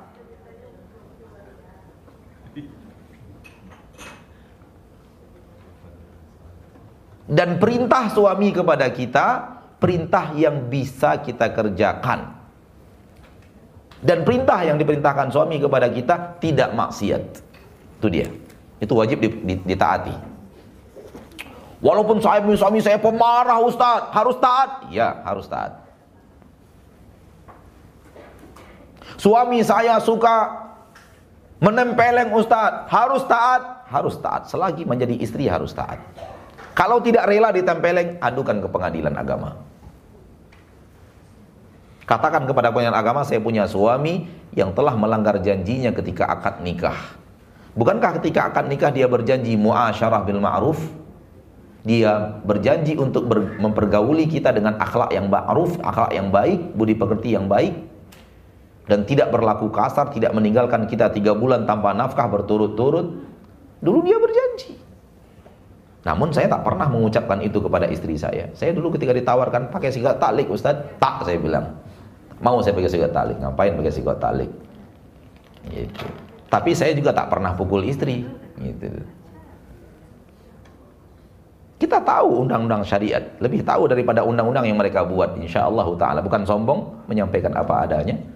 Dan kita ingin menata agama rumah tangga kita dengan agama yang benar. Gak perlu harus diikat-ikat dengan sigot talik. Sigot talik itu karena terlalu banyak lelaki jahat sekarang ini, maka wanita dikawal dengan hukum, dikawal dengan peraturan, dikawal dengan perjanjian. Semua itu untuk kebaikan kaum wanita. Karena terlalu banyak lelaki yang jahat. Yang memperlakukan istrinya semena-mena yang memperlakukan istrinya bagaikan bola, tendang sana, tendang sini.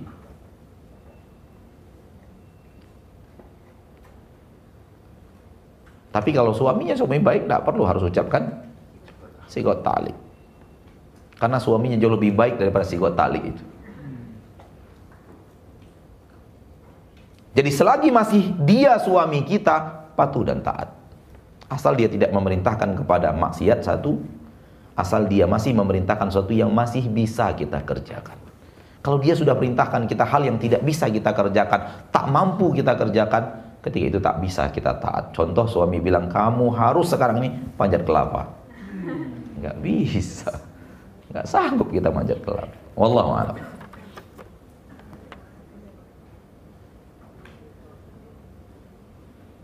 Terkadang ada salah sangka dari suami. Bagaimana dengan suami yang cepat marah? biarkan dia dengan cepat marahnya. Yang penting kita jangan memicu marahnya. Jangan kita memicu marahnya. Jangan sampai marahnya itu diakibatkan kesalahan kita. Kecuali kalau kesalahan tanpa sadar.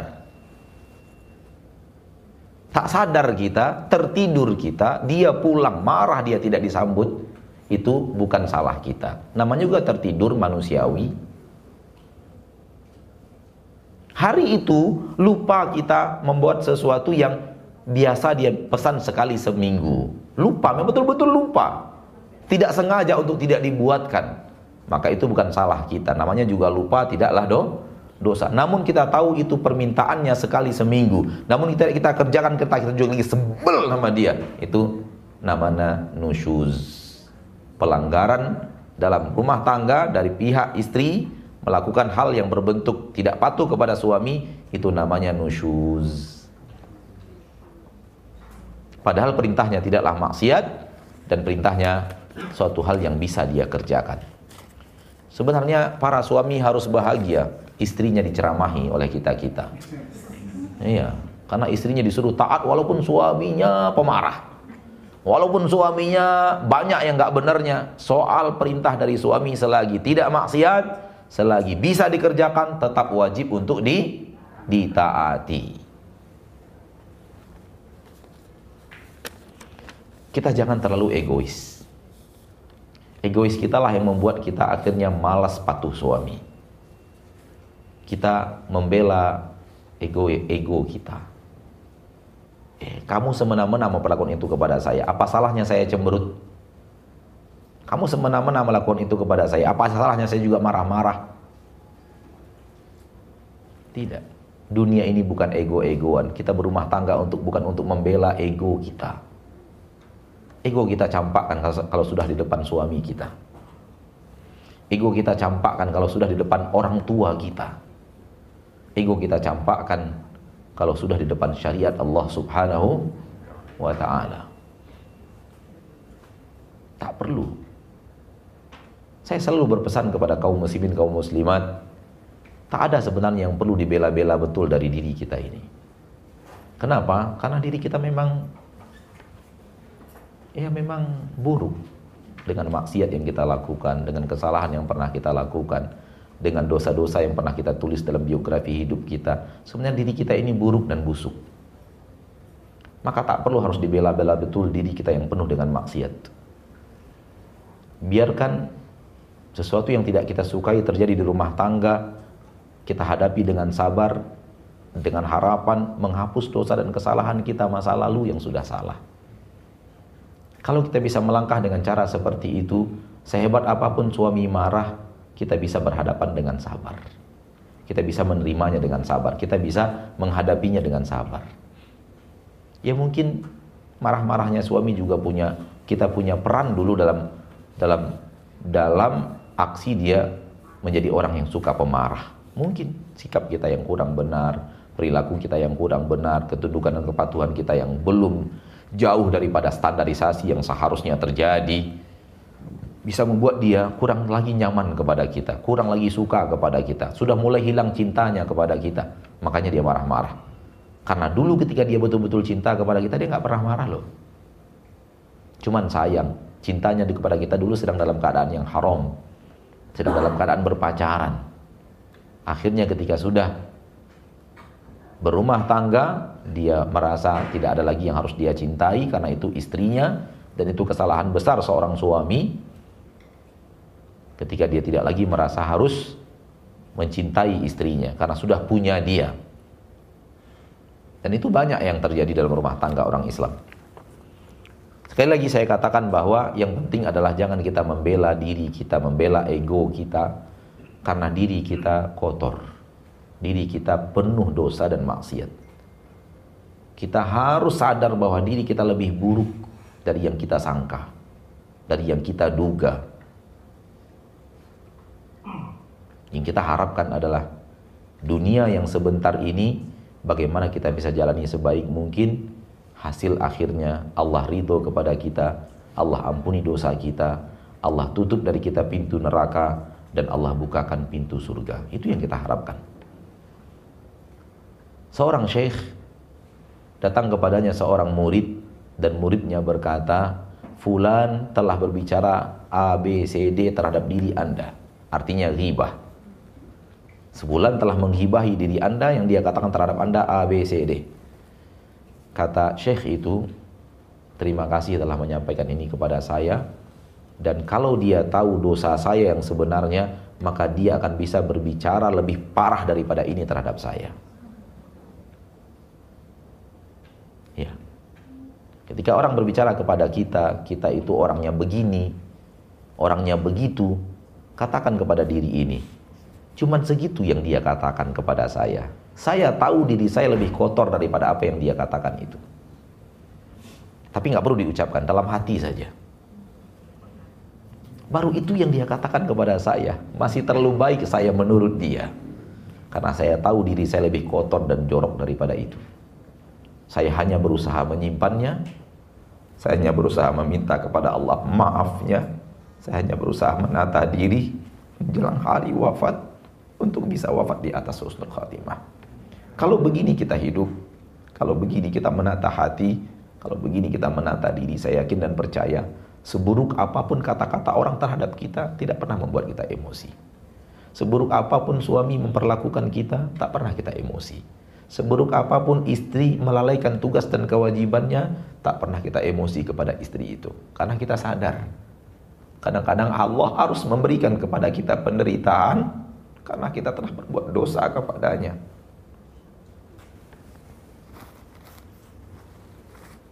Dan yang mengundang penderitaan itu kepada kita adalah dosa-dosa kita kesalahan-kesalahan kita kepada Allah. Pelanggaran-pelanggaran syariat yang kita lakukan itulah yang melahirkan kepedihan dalam hidup kita. Karena kita banyak berbuat maksiat, akhirnya kita dibuat pedih hidup kita oleh Allah, kadang melalui suami, kadang melalui anak, kadang melalui teman, kadang melalui tetangga, kadang melalui bos dan atasan, kadang melalui sesuatu yang tidak kita sangka-sangka dan kita kira-kira. Semua itu Allah yang mengatur. Kenapa kita harus dibuat sedih? Karena kita harus merasakan pedihnya maksiat kita. Agar kita sadar bahwa maksiat mendatangkan kepedihan di dunia dan di akhirat. Wallahu alam bisawab.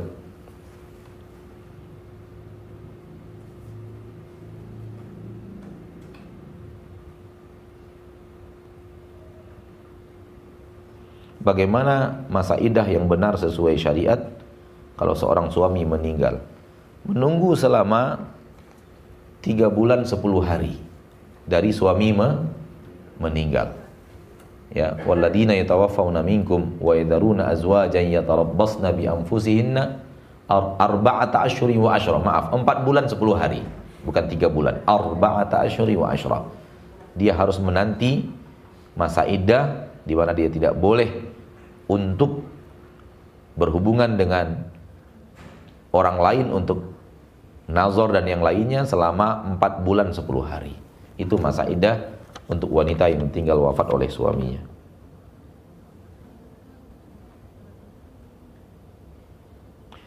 Saya mau tanya Ustadz, apakah kita berdosa bila kita tidak mentaati keinginan suami? Karena keinginan suami itu dia ingin berpoligami.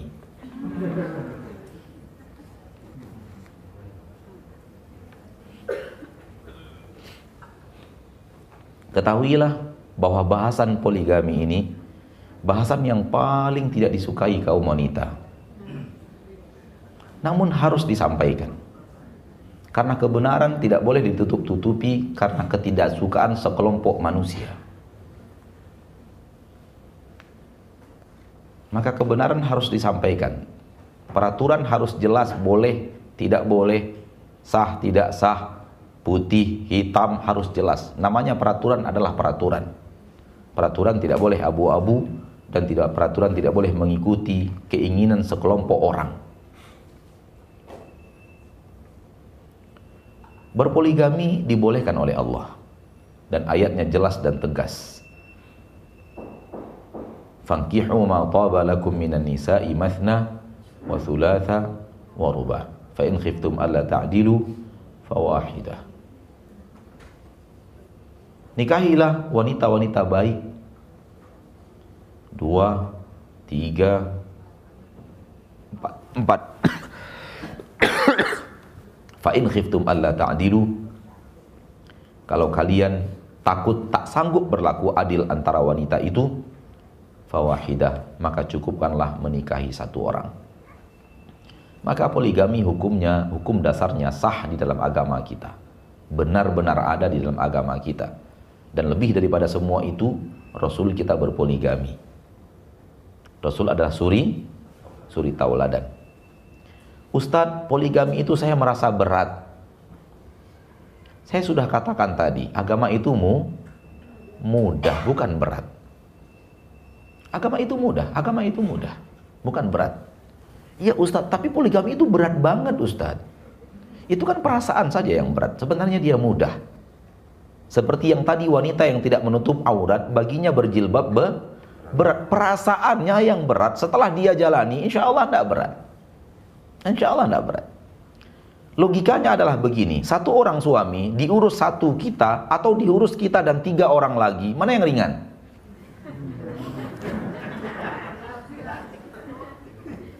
Itu logikanya sudah itu. Satu orang lelaki diurus berdua wanita lebih ringan dibanding diurus satu orang. Yang berat perasaan tadi sebenarnya. Agama itu ringan. Kenapa tidak ringan? Satu orang empat orang, satu orang empat orang yang ngurus kan ringan pekerjaannya. Satu meja diangkat satu orang, diangkat empat orang, mana yang lebih ringan? Nah, itu sebenarnya logikanya seperti itu. Namun perasaan saja yang yang menggoda. Eh, bagaimana kalau kita akhirnya apa tadi? Tidak setuju. Berdosakah kita tidak mau oh tidak mau? Katakan kepada suami bahwa saya tidak bisa menghalangimu. Namun kalau kamu tahu perasaanku, aku sungguh sangat tak rela. Sudah, cakep ucapan itu saja. Terserah suami mengambil keputusan di kemudian hari dia mau lanjutkan atau tidak lanjutkan saya malu masih belum bisa terima karena mungkin iman saya terlalu lemah. Saya tidak menolak hukum poligami, saya yakin itu benar. Hanya saja perasaan saya yang belum saya bisa saya atur. Dan kondisi saya sekarang ini, kalau Anda ingin berpoligami, kalau eh, pangeranku ingin berpoligami sekarang ini, saya masih belum bisa rasanya. Sampaikan itu kepadanya. Namun kalau Anda, kalau antum apa kalau lagi kesebel ngomongnya apa sih? Kamu gitu ya. Kalau kamu mau juga, itu ya bagaimana lagi? Allah sudah mengizinkan. Saya tidak boleh melarang. Tak boleh melarang yang diizinkan Allah Subhanahu wa taala. Namun kalau kamu mau juga itu keraskan sedikit, mau juga ya tadi carilah orang yang benar-benar lebih baik dari saya. Itu. Bukan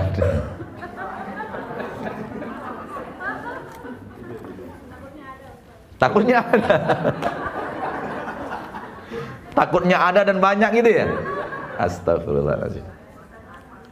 Ya, menghalangi Tak boleh itu enggak tak tak benar dalam agama kita. Tak benar dalam agama kita. Ya. Tapi kalau kita sampaikan kepadanya perasaan kita, saya belum, saya belum siap, saya belum anu, tapi semua kembali kepadamu dan keputusanmu itu lain lagi ceritanya. Tapi kalau kita enggak, kalau kamu lakukan itu saya ke pengadilan agama. Nah, itu jangan. Kata saya kepada istri saya, coba dulu baru, baru tahu itu enak apa enggak gitu tapi sampai sekarang dia belum mau coba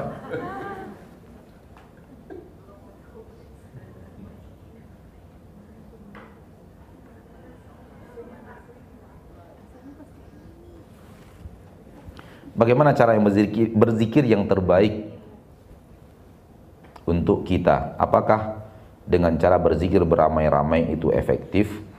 ataukah mubah ataukah haram? Bagaimana kalau jemaah yang ikut merasa tentram di dalamnya? Tentram tidak menjadi standarisasi bahwa itu benar. Tentram, tentram tidak menjadi standarisasi bahwa itu be, benar. Kebenaran akan membawa kepada tentram dan damai. Tentram saja bukan tanda itu adalah benar.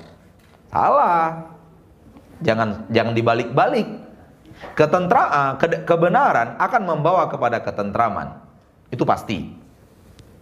Kebenaran akan membawa kepada ketentraman. Itu pasti, itu benar. Saya tentram di dalamnya, itu artinya itu adalah benar, salah. Salah itu. Kalau kita lihat orang Islam, nah orang Islam, orang Indonesia beragama Hindu, Buddha, kayaknya damai juga orang tuh. Kayaknya tentram juga orang itu. Bahkan setiap dia keluar dari tempatnya, tempat tempat ibadahnya, tak boleh menzolimi orang, harus berbuat baik kepada orang, tak boleh menzolimi orang, harus berbuat kepada setiap hari begitu mereka. Dan mereka merasa damai dengan pekerjaannya sekarang menjadi menjadi menjadi orang yang berbaju biru ke sana, berbaju coklat ke sana kemari itu. Dia merasa damai. Apakah itu artinya kedamaian itu bermakna bahwa dia sudah benar? Tidak. Itu tidak bertanda itu. Ya. Jadi tidak ada alasan ketika kita berzikir dengan cara berzikir yang tidak benar, lalu kita merasakan kedamaian dalam zikir itu, itu artinya benar zikir itu. Tidak, salah. Salah cara cara berpikir, cara berpikirnya salah. Cara berpikirnya salah. Ya. Cara berpikir yang benar adalah bagaimana cara berzikir yang diajarkan Rasul sallallahu alaihi wasallam. Setelah tahu kita cara berzikir yang benar, maka kita mulai berzikir seperti itu sampai kita merasakan ketentraman dan kedamaian. Begitu caranya. Jadi zikir berjamaah bersama-sama satu suara, satu panduan tak pernah diajarkan Rasul kita Muhammad sallallahu alaihi wasallam. Tak pernah ada suatu hari Rasul berkumpul bersama Abu Bakar, undang Umar, undang Uthman dan sahabat yang lainnya dan dianjurkan semua berpakaian putih. Itu ya. Lalu Rasul memimpin zikir. Subhanallah walhamdulillah wala ilaha illallah wallahu akbar jagalah hati lanjutkan Nabi begitu lebay. baik itu, nggak benar. Rasul berzikir itu jelas, tegas. Zikirnya seorang lelaki, subhanallah, walhamdulillah, wala ilaha illallah, wallahu akbar. Subhanallah, alhamdulillah, wala ilaha illallah, wallahu akbar. Begitu ulama kita berzikir. Dan kita bertemu para ulama, bertemu orang-orang yang mengerti apa yang diajarkan Nabi dan bagaimana mempraktekannya. Tak ada yang berzikir Subhanallah, tak ada. Tak ada satupun ulama yang kita temukan berzikir seperti itu. Hanya ada di Indonesia pola-pola yang seperti itu. Sampai di sa'i pun mereka bawa rame-rame jemaahnya. Subhanallah, Alhamdulillah. Saya mengikuti perjalanan jemaah Indonesia umroh dari tahun 97. Di saat jarang sekali orang pergi umroh. Kecuali di bulan Ramadan. Mulai ada satu dua, satu dua, satu dua yang umroh di bulan Ramadan. Kalau bertemu di, selain Ramadan orang berasia berwajah Asia Tenggara, kalau tidak Malaysia, kalau tidak Brunei, sekali-kali Singapura. Dari tahun itu saya sudah mulai tahu, tahu orang berumroh, karena memang tahun itu saya mulai diterima di di kota Nabi sebagai mahasiswa dan terus sampai saat ini setiap tahun saya tetap dimudahkan Allah untuk pergi umroh sebagai pembimbing dan saya betul-betul mengikuti perjalanan dan per perkembangan umroh. Dulunya yang begitu-gituan tuh Iran dan Turki. Sekarang Iran sudah ditutup, nggak boleh datang. Tinggal Turki dan Turki sudah mulai berbenah. Mereka tak tak lagi ramai-ramai suaranya. Eh Indonesia ramai-ramai sekarang. Indonesia yang sekarang aneh-aneh. Dulu yang aneh-aneh itu Iran sama Turki. Namun sekarang Turki mulai mulai jauh merosot. Indonesia yang sedang naik daun.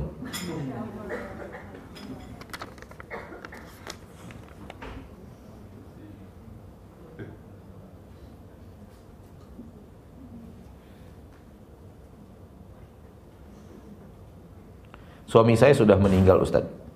Untuk berbakti agar masuk surga, dan bisa bertemu dan berkumpul di surga apa yang bisa dilakukan selama menunggu giliran panggilan Allah Subhanahu wa taala. Usia pun sudah di atas 60 tahun. Seluruh jalan ke surga seluruh jalan ke surga yang bisa kita lakukan, lakukan. Dengan harapan pahala yang besar dari Allah Tabaraka wa taala. Dan seluruh jalan ke neraka harus kita hentikan yang tahu kita ini jalan ke neraka hentikan termasuk suka nonton film ya suka nonton acara ghibah dan namimah ya cek dan recheck and the gang. Tinggalkan itu. Tinggalkan suka gosip dan semacamnya. Tinggalkan suka musik dan semacamnya. Dengan harapan dijauhkan Allah dari murkanya dan adabnya dan nerakanya. Berjalanlah di jalan itu terus sambil mendoakan suami agar suami dimaafkan Allah dosa dan kesalahannya, dilapangkan kuburnya dan semacamnya, diampuni ketika di yaumil mahsyar, di saat dihisab dan dijauhkan dari adab kubur, dijauhkan dari adab neraka, dimasukkan ke dalam surga. Dan berdoa juga seperti itu untuk diri kita. Kalau seandainya nanti kita masuk surga dan suami kita masuk surga, kita akan berkumpul di surga kita akan berkumpul di surga. Jadi yang penting sekarang ini adalah bagaimana bukan bagaimana berkumpul, tapi bagaimana masuk masuk surga. Wallahu a'lam.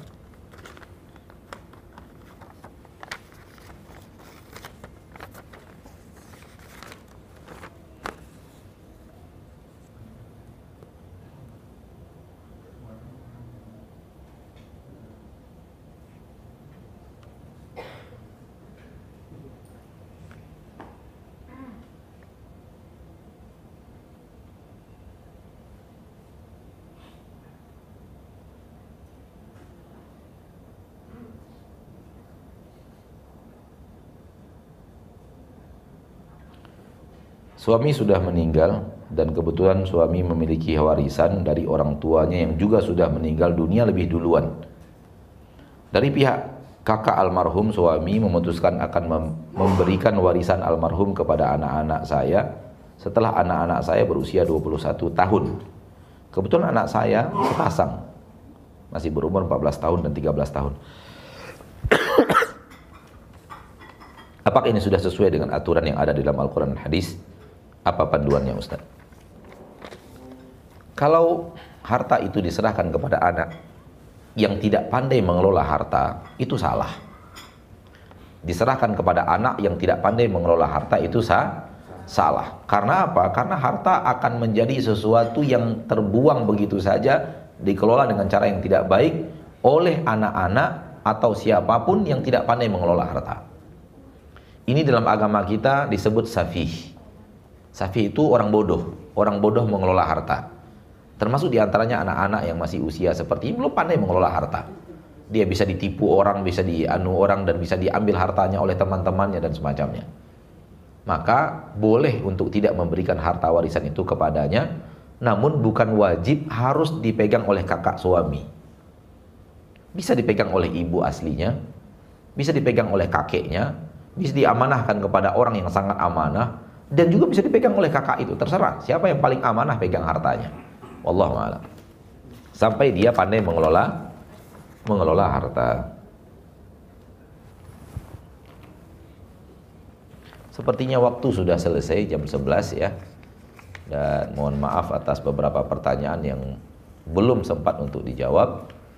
Dan semoga Allah tabaraka wa taala memudahkan kita untuk menata diri di atas agama yang mudah.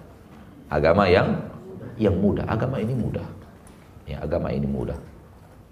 Dan semoga Allah jauhkan kita dari beragama salah sehingga berat beragama atau terlalu banyak salah sehingga berat kembali kepada agama yang hak. Dan semoga Allah tabaraka taala jadikan kita orang yang suka beribadah, setiap hari beribadah, beribadah dan beribadah dengan segala uh, keanekaragaman ibadah yang sudah dimudahkan Allah untuk manusia. Yang mudah baginya sholat, maka perbanyaklah sholat yang mudah baginya puasa, perbanyaklah puasa. Yang mudah baginya Al-Quran, maka bacalah Al-Quran dan hafalkan Al-Quran. Yang mudah baginya tahajud, perbanyak tahajud. Yang mudah baginya infak dan sodakoh, perbanyak infak dan sodakoh, dan begitu seterusnya. Karena tak semua orang punya multi talenta dalam beribadah. Tak, tak, tak, tidak hanya sedikit orang yang punya kepiawaian beraneka ragam dalam ketaatan kepada Allah Subhanahu wa taala seperti Abu Bakar. Ya dia ahli sedekah, ya dia ahli ilmu, ya dia ahli ahli uh, ahli zikir, ya dia ahli salat, ya dia ahli uh, muamalah yang terbaik kepada manusia, ya dia ahli jihad. Semuanya dia. Tapi orang yang seperti itu sangat langka. Kebanyakan manusia punya punya kemampuan beribadah tak banyak. Ya, ketika dia lihat di, yang dimudahkan Allah bagi dia sodakoh, perbanyak sodakoh. Yang dimudahkan bagi Allah Al-Quran, jadikan dia yang terbaik dalam Al-Quran. Yang dimudahkan oleh Allah uh, sholat malam, jadikan dia orang yang berusaha terbaik dalam sholat malam. Kalau dimudahkan oleh Allah bagi dia untuk menuntut ilmu, jadikan orang yang terbaik dalam menuntut ilmu, menghafal ilmu dan mengamalkan ilmu. Jangan nuntut-nuntut aja, sono sini, sono sini, sono sini, kemudian hasil akhirnya tetap seperti itu juga. Maka berilmu itu adalah menimbanya, mengetahuinya, mencatatnya, menghafalkannya, dan mengamalkannya. Catatannya sudah banyak, pengamalannya masih sedikit, salah itu. Harusnya pengamalan seiring dengan pertambahan ilmu. Wassalamualaikum warahmatullahi wabarakatuh. ala abdihi wa rasulihi Muhammad subhanakallahumma wa bihamdika asyhadu an la ilaha illa anta astaghfiruka wa atubu ilaik wassalamualaikum warahmatullahi wabarakatuh